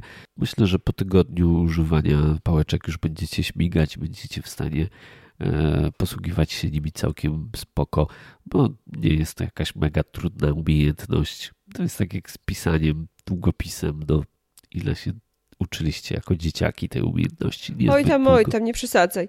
Ja kiedy moją mamę zaprosiłam po raz pierwszy na sushi, to nauczyła się tymi pas- pałeczkami posługiwać w ciągu dziesięć minut, chociaż zarzekała się, że nie, nie, bo ona jest fajt łapą i będzie jej leciało. Wstydziła się, a potem już tak śmigała tymi pałeczkami, że słuchajcie, każdy sobie poradzi. Zwłaszcza, że tak jak Konrad mówi, w internecie jest mnóstwo tutoriali, można sobie w domu poćwiczyć. Natomiast takim fajnym prezentem z Japonii i niekoniecznie w bardzo klasycznej wersji, bo jednym z moich ulubionych pałeczek, które przywiozłam z Japonii, to są pałeczki Shinkanseny, kupione w sklepiku z pamiątkami Shinkansenowymi. O Shinkansenach opowiadaliśmy w drugim odcinku, a dzisiaj dodatkowo jeszcze wrzuciłam na bloga taką fajną symulację kosztów i plusy i minusy. Wczoraj. Tak, wczoraj ją wrzuciłam, to prawda. Plusy i minusy korzystania z Shinkansenów. Ogromnym, ogromną frajdą jest naprawdę jedzenie pałeczkami w kształcie pociągów. A poza tym zobaczcie, połowa Azji je pałeczkami, także jak się już nauczycie porządnie jeść pałeczkami, no to potem można jechać jeszcze do Chin, do Korei. Właśnie, jedzenie, jedzenie pałeczkami w Japonii jest super proste, ponieważ są to zazwyczaj bambusowe pałeczki. Wyższa szkoła jazdy jest w Korei. Dokładnie, w Korei są metalowe pałeczki, które wyślizguje się. Ale oni tam z kolei z łyżek często też korzystają. Tak, można sobie pomagać często łyżką. Mhm. Dobra, kolejne pytanie. Jakub pyta. Ja to bym chciał wiedzieć, w jaki sposób zamawiać. Jest wiele filmów o top restauracjach w Japonii, ale nie ma wytłumaczone, jakich zwrotów używać, japońskich i angielskich, kiedy wiadomo, że kelner lub inny pracownik może nas obsłużyć, czego unikać podczas zamawiania i płacenia, a co jest wskazane. To powiem wam, że parę lat temu opublikowałam na naszym blogu coś, co nazwałam mini rozmówki restauracyjne, czyli jak nie skończyć głodnym w Japonii, zwroty przydatne w restauracji. I jest cały artykuł na ten temat, łącznie z przykładowymi sformułowaniami, i napisane jest dokładnie, jak to się wymawia po polsku, bo transkrypcja czy Hepburn, czy inna, no to nie zawsze um, od, bardzo precyzyjnie odpowiada temu, co, jak my to po polsku czytamy. No i tam znajdziecie różne takie zawołania typu przywitanie rano, przywitanie wieczorem. Pewnie niektóre te słowa i sformułowania świetnie znacie z anime albo z jakichś filmów, bo myślę, że każdy z was zna konnichiwa, ohayo gozaimasu czy konbanwa. I takie te zwroty jak najbardziej przełamują pierwsze lody w restauracji. Natomiast mam też tam podpowiedzi, jak pokazać, że będzie jedna osoba, jak to powiedzieć. Dodatkowo można też na palcach pokazać, że hitori jedna osoba, futari dwie osoby, sanin trzy osoby i tak dalej.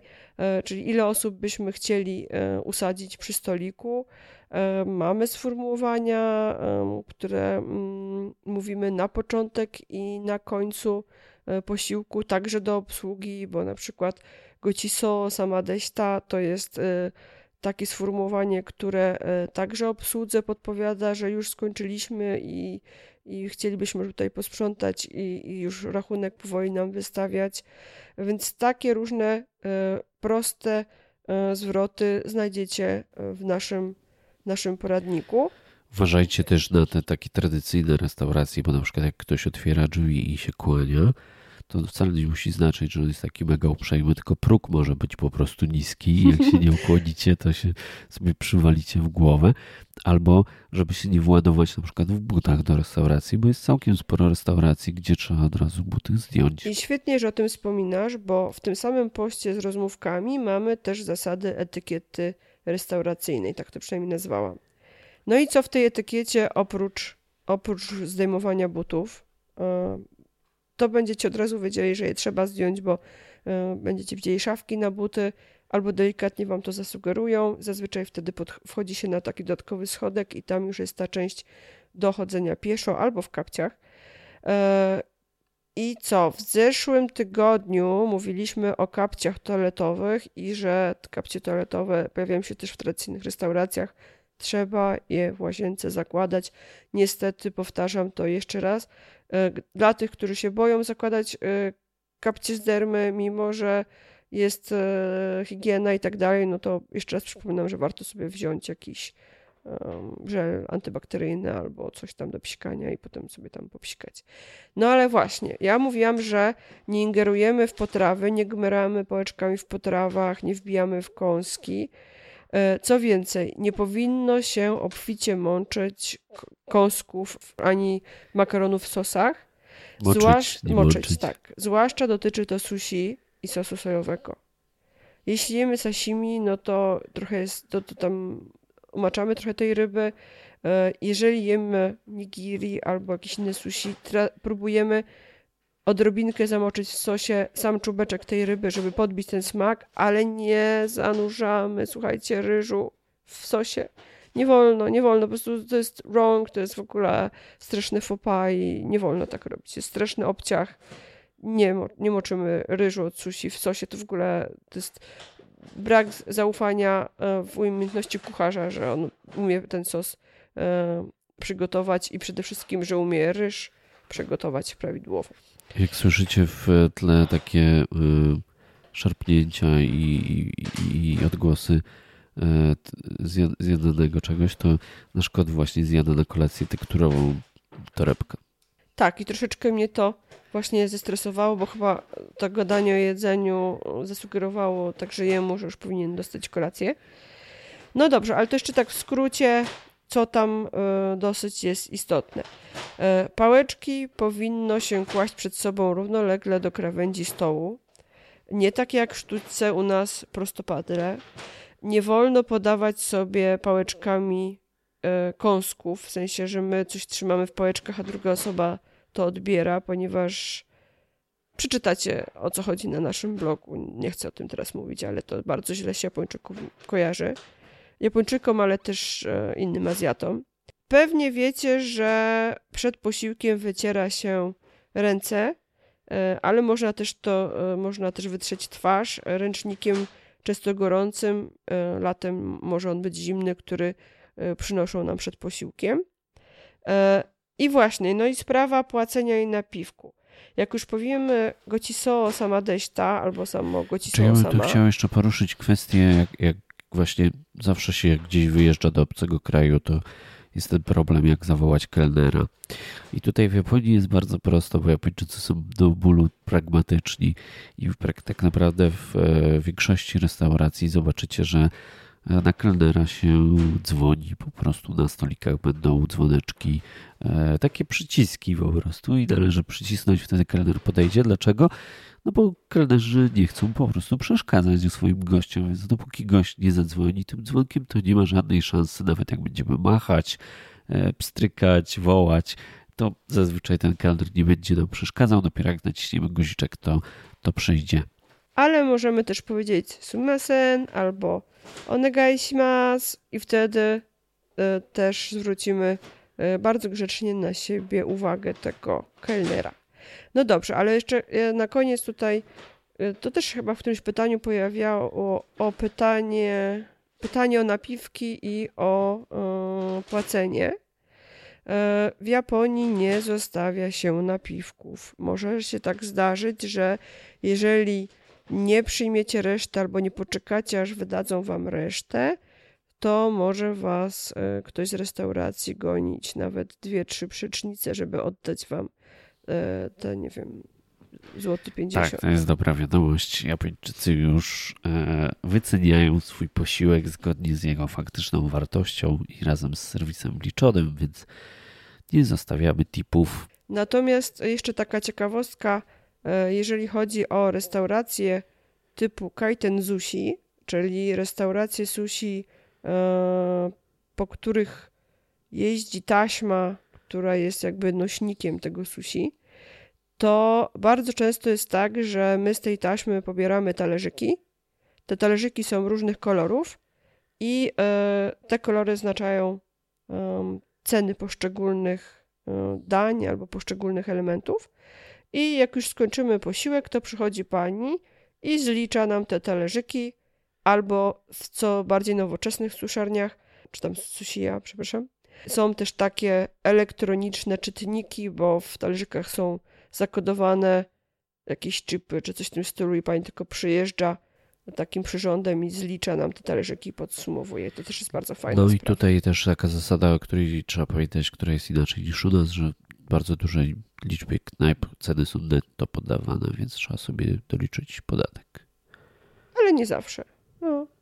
Natomiast nawet w tych sklepach stu nowych możecie się zdziwić, że pod koniec, jak zakupicie różne przedmioty, to cena nie będzie krotnością razy sto, tylko właśnie sto cztery. Czy sto cztery albo sto osiem. No właśnie, bo podatek nie jest tak jak u nas dwadzieścia trzy procent, tylko jest chyba osiem procent. W tej chyba osiem procent, chwili. Tak. Okej, okay, następne pytanie. Joanna pisze: uwielbiam podczas podróży próbować owoce, które u nas są trudno dostępne. Co polecacie owocowego zjeść w Japonii? Owoce w Japonii to dosyć droga sprawa, więc warto sobie pójść do supermarketu, popatrzeć i przekonacie się wtedy, że małe owocki sprzedawane są często na sztuki. Na przykład truskawki sprzedawane są na sztuki. I są super, hiper drogie. Na szczęście akurat truskawek chyba nikt w Japonii nie szuka, bo w Polsce mamy ich zatrzęsienie w czerwcu, więc można się ich znaleźć w Polsce. I tak samo proponuję nie szukać wam jabłek, bo też są pierońsko drogie. Potrafią kosztować nawet czterdzieści złotych za sztukę. Ale ja myślę, że to pytanie było bardziej o takie owoce, tak, których u nas nie ma właśnie, a co w Japonii. Oczywiście, że tak, ale to tylko taka ciekawostka. A czego próbować? Coś, co dla nas jest egzotyczne, a z kolei w tych supermarketach może być dla nas zaskakująco tanie. Przede wszystkim ja bardzo lubię kupować w Japonii brzoskwinie. Brzoskwinie to po japońsku momo. I dla mnie szczególnie atrakcyjny jest rodzaj o białym miąższu, z różową, z różową skórką, białą, białym miąższem, tak zwane hakuto. Mają też takie brzoskwinie podobne do naszych i one się nazywają oto. Natomiast te białe brzoskwinie hakuto są naprawdę dla mnie wyjątkowe, super soczyste i one też bardzo często pojawiają się jako taki motyw zdobniczy na różnych tkaninach, a możecie też na przykład znaleźć ciasteczka ryżowe w kształcie właśnie tych brzoskwini. Więc bardzo, bardzo polecam. One są dosyć duże, bardzo soczyste i dosyć specyficzne. Drugim takim owocem, który często kupuję w Azji ogólnie są gruszki, gruszki nasi. One coraz częściej też są już w Polsce dostępne. Mogą w Polsce być określane jako gruszka wietnamska, gruszka japońska, albo właśnie nasi, albo jakiś inny termin. Te gruszki trochę przypominają nasze papierówki. Są suchsze niż nasze, ale bardzo fajne. I one często pojawiają się też jako deser po posiłkach kaiseki w takiej delikatnej zalewie, czyli gruszki nasi. Oczywiście takim charakterystycznym owocem są morele japońskie, które po japońsku nazywają się ume. Często tłumaczone to jest tak w skrócie jako śliwki.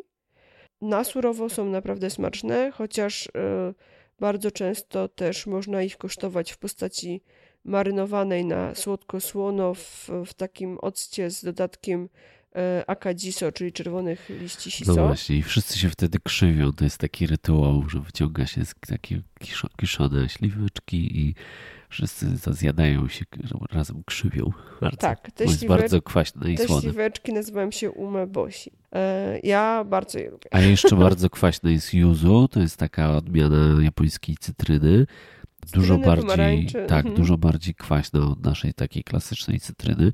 I tego się nie je, bo tego się nie da zjeść, ale to jest bardzo często dodatkiem do czy do drinków, czy do przeróżnych potraw, bo ten smak właśnie, ten kwaśny, taki smak pełny powoduje bardzo szybką aktywację ślinianek, więc wydaje nam się, że ten smak jest taki bardzo soczysty i bardzo orzeźwiający. No właśnie, bo korzysta się przede wszystkim albo ze skórki yuzu i wtedy ona jest taką przyprawą, która podbija smaki. Na przykład e, stosuje się ją w takich, jakby to powiedzieć, e, potrawach serwowanych w kubeczkach. E, stąd też nazwa tego ciałan musi, bo ciałan to jest właśnie kubek na herbatę. Czyli takich jakby m, zapiekanych musach, e, takich lekko śmietankowych, żeby podbić ich smak. Bardzo często stosuje się yuzu jako dodatek do, do suimono e, albo do, e, do pikli japońskich i wtedy one jakby po, podbijają ten smak e, e, tych, tych różnych kiszonek. E, natomiast e, z tego co wiem, to e, suszona skórka to jest jeden ze składników e, takiej popularnej w Japonii e, przyprawy shichimi togarashi, e, czyli przypraw, to dosłownie można przetłumaczyć jako siedem ziół, siedem przypraw, którą dodaje się m.in. do, do e, podbijania smaku ramen, e, ale też stosuje się ją jako dodatek do mm, takiego sosu, który, który się stosuje do shabu-shabu. I tam oczywiście sosem sojowym z octem miesza się to yuzu i to jest też taki super fajny sosik do moczenia. Tak. Jeszcze jakieś owoce ci przychodzą na myśl? E, czy jeszcze owoce mi przychodzą na myśl? Ja pamiętam, że kaki jest bardzo popularne w Japonii. Tak. E, natomiast kaki jest bardzo popularne w Japonii, ale możecie je znać także tutaj z bliższych e, rejonów, bo e, one są bardzo popularne w Rosji, gdzie nazywają się hurma albo koraliok, a tak naprawdę nazwę taką bardziej botaniczną, no to trzeba wskazać jako persymona. I to są takie owocki, które teraz już bardzo często pojawiają się nawet w, w dyskontach polskich jesienią na, na, w sprzedaży, nawet w Biedronce. I to są takie owocki, które przypominają trochę pomidora, natomiast są super, zwłaszcza jeżeli są dojrzałe, bo mają taki lekko miodowo-słodki smak. Jedna pani z Rosji mi powiedziała, że można kupić sur- takie nie do końca dojrzałe, może nie surowe, ale nie do końca dojrzałe kaki i położyć na kaloryferze na kilka godzin albo na cały dzień. One wtedy szybko dojdą i ta, ta słodkość ich wyjdzie. Próbowałam, działa. Natomiast wystarczy je pomacać i wtedy wiemy, że jeżeli są miękkie, to warto je kupować. Kaki są naprawdę pyszne i przepięknie jesienią wyglądają na drzewach, bo to jest trochę tak, że liście opadają, a te pomarańczowe kulki zostają na drzewach. Po prostu rewelacyjny widok. Tak. Właśnie, to jest kompletnie coś, co pominęliśmy i o czym nie wspominaliśmy, że kuchnia japońska bardzo słynie z tego i bardzo sobie hołubi sezonowość różnych potraw, więc jakbyście coś natrafili specyficznego właśnie, o czym nie mówiliśmy, to na pewno warto spróbować, bo zwyczajnie są takie potrawy, których będziecie mogli próbować tylko o określonych porach roku, czy nawet przy okazji określonych świąt wyłącznie, bo właśnie w Japonii jest taka tradycja jedzenia świeżo zebranych plonów, jedzenia świeżych, właśnie sezonowych potraw bazujących na składnikach, które aktualnie są dostępne. Ok, i jeszcze jedno pytanie, które mieliśmy na naszej grupie. Ania pyta, poprosilibyśmy o info na temat osławionego podobno Kyokaiseki. Ile dań składa się na taki posiłek? Jak się zamawia? Czy warto to przeżyć? Widziałam ceny za kolację od pięciu do piętnastu tysięcy jenów. Kaiseki, albo tak naprawdę to prawidłowo powinniśmy mówić kaiseki ryori, to e, bardzo specyficzny rodzaj serwowania jedzenia w Japonii. E, można powiedzieć, że to takie trochę japońskie fine dining. E, ja spróbuję w skrócie wyjaśnić, co to jest, e, chociaż na naszym blogu jest dosyć mocno rozbudowany artykuł na ten temat i starałam się opowiedzieć o poszczególnych etapach tego posiłku na przykładzie kolacji, którą miałam zaszczyt jeść na zaproszenie burmistrza Kyoto. Była naprawdę wyjątkowa kolacja, była bardzo wyjątkowa, bo szpuntowana była wtedy beczka naprawdę wyśmienitego nihonsiu, które serwowały mi Gejko i Majko, czyli y, gejsze i kannatki na gejszy y, z, z Kyoto.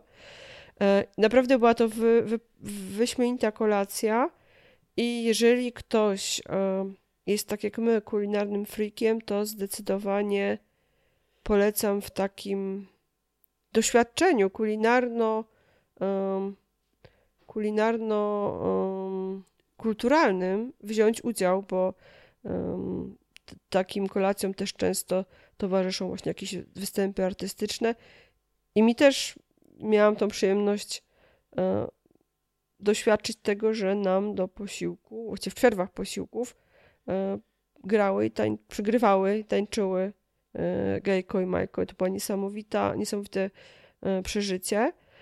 E, co, co to jest? To jest e, bardzo skomplikowany, może nie tyle skomplikowany, ile bardzo uporządkowany rodzaj e, posiłku, e, które określają bardzo konkretne wymagania.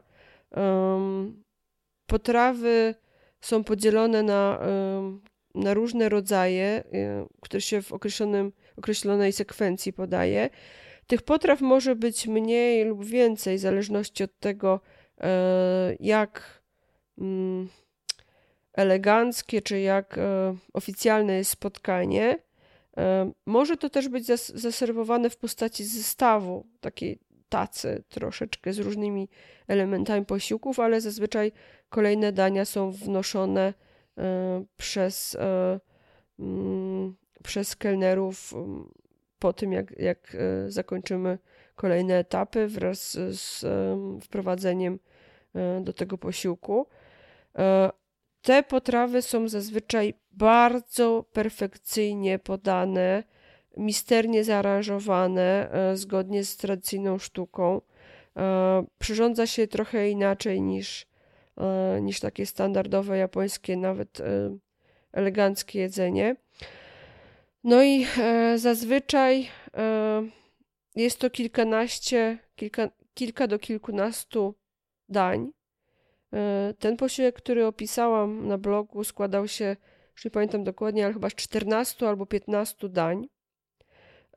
I tam są takie etapy jak ale przystawka. Ale to nie jest tak, że to jest miska ryżu, prawda? To są tak naprawdę... Miska ryżu Mi... zawsze jest. To, jest takie, to są takie dania degustacyjne, prawda? Tak. Czasami takie na kęs po prostu. Właśnie. Ma... Zaczynamy od przystawki, sakizukę.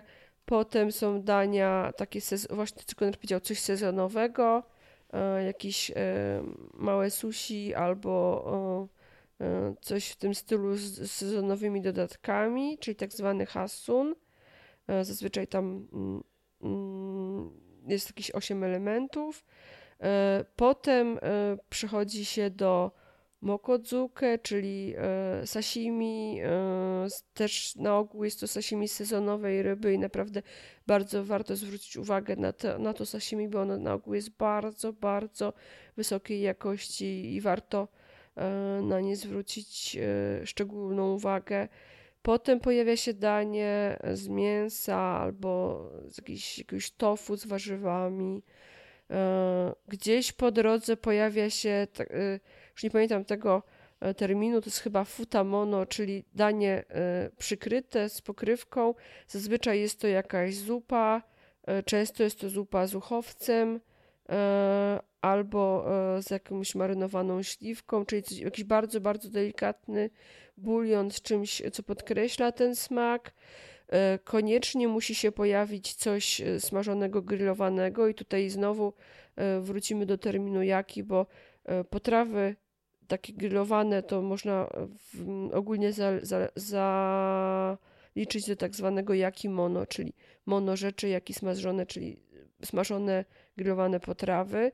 Na pewno pojawi się tam jakaś kolejna przekąska, coś na zimno, coś takiego charakterystycznego, które co po drodze jakby odświeży nam te smaki. Na pewno pojawi się danie na ciepło.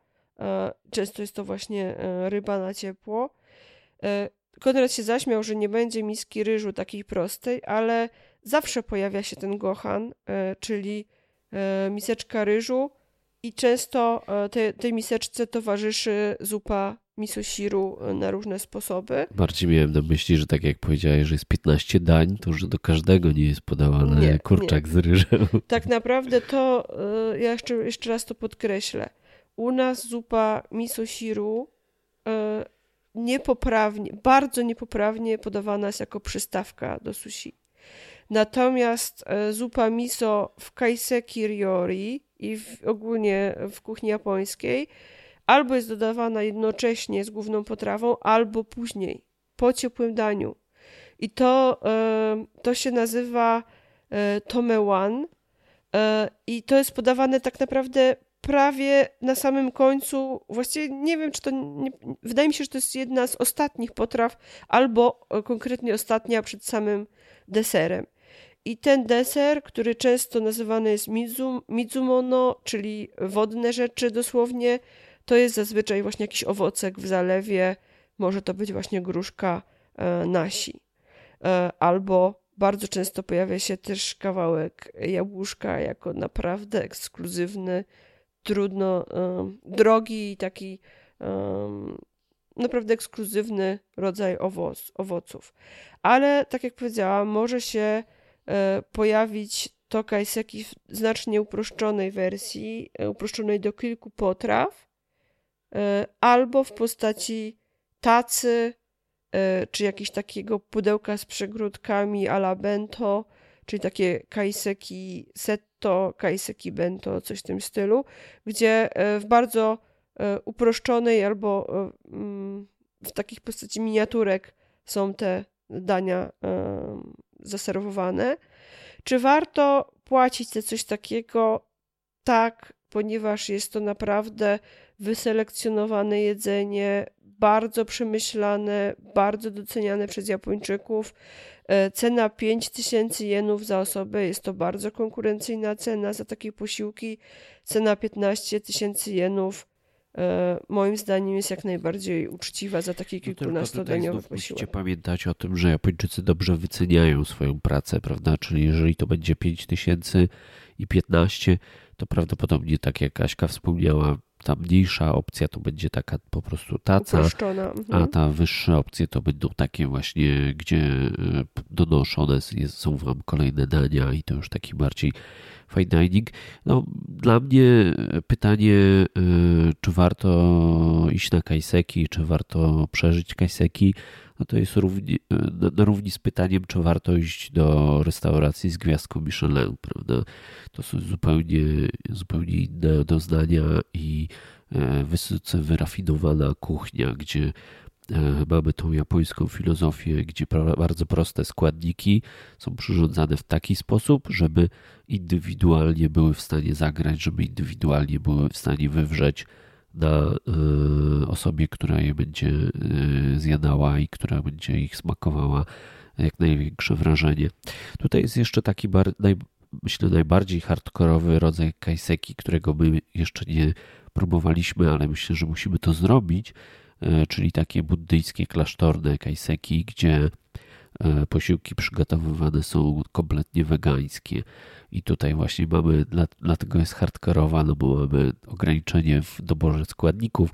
Mogą być używane wyłącznie roślinne składniki, a nadal jest to bardzo wyrafinowane i pokazuje ten japoński minimalizm, gdzie pomimo tego, że dostajemy coś, co wygląda na talerzu, jakby było po prostu kawałkiem, nie wiem, kłącza lotosu, to możemy być pewni, że ten lotos był na przykład marynowany przez ileś tam miesięcy, doskonale dopracowanej z pokolenia na pokolenia przekazywanej procedurze i że smak tego kawałka lotosu jest pewne, że was zaskoczy. Także naprawdę wyrafinowane rzeczy i naprawdę oddające charakter Japonii, pozwalające bardziej, lepiej poznać kulturę japońską. To i dążenie do doskonałości. Ja jeszcze tylko wspomnę, że do posiłków typu kaiseki ryori zalicza się też troszeczkę uproszczone posiłki, które są dodawane podczas ceremonii herbacianych. I one są wtedy troszeczkę inne, też trochę inne reguły opisują sposób przygotowania i komponowania tych posiłków. Zresztą mają one odrębny termin, bo można powiedzieć albo wtedy, że to jest cia kaiseki, czyli herbaciany kaiseki, albo w skrócie ciaseki, i to też jest fantastyczna sprawa. Ale to tylko taka ciekawostka już dla bardziej zainteresowanych tym tematem. No dobrze, jak widzicie, o jedzeniu to my możemy godzinami, ale e, myślę, że czas już kończyć e, ten odcinek. E, powiedz szybko tylko, Aśka, co planujemy w następnym podcaście? Myślę, że w kolejnym odcinku możemy opowiedzieć o tym, co już troszeczkę za, e, zasygnalizowaliśmy w odcinku o hotelach, bo chciałabym trochę więcej porozmawiać na temat mojej ulubionej przyjemności japońskiej, czyli wygrzewaniu się w onsenach. O, no to będzie kolejny temat, w którym pewnie będziemy mogli opowiadać godzinami i będziemy musieli bardzo się starać, żeby zamknąć ten wątek w jednym odcinku. No dobrze, to został nam jeszcze jeden temat. Potrzebujemy słowa, które będziecie wpisywać w komentarzach na dowód, że przesłuchaliście cały odcinek. Masz jakąś propozycję? Mam propozycję. Jest to przysmak z Nagano i nie chodzi wcale o sobę, ale o kasztany. Kasztany po japońsku to curry. Okej, okay, to wpisujcie w komentarzu hashtag curry i do usłyszenia. Mam nadzieję, że za tydzień, chociaż nie gwarantujemy, bo mnie cały czas męczy jakieś choróbsko i czasami mogę mówić lepiej, czasami gorzej, ale mam nadzieję, że za tydzień już usłyszymy się i poopowiadamy wam trochę o onsenach, a tymczasem jeszcze raz zachęcamy was do dołączenia do naszej grupy Japonia Budżetowo na Facebooku i tam również do udzielania się w dyskusjach i jeśli coś w tym odcinku was zainteresowało w szczególności, to zadawanie pytań na ten temat. Na SoundCloudzie oraz na naszym blogu również przy odcinku pojawią się wszystkie odnośniki do tekstów na blogu, o których mówiliśmy tutaj w trakcie naszej rozmowy. Do zobaczenia za tydzień. Cześć! Cześć, cześć!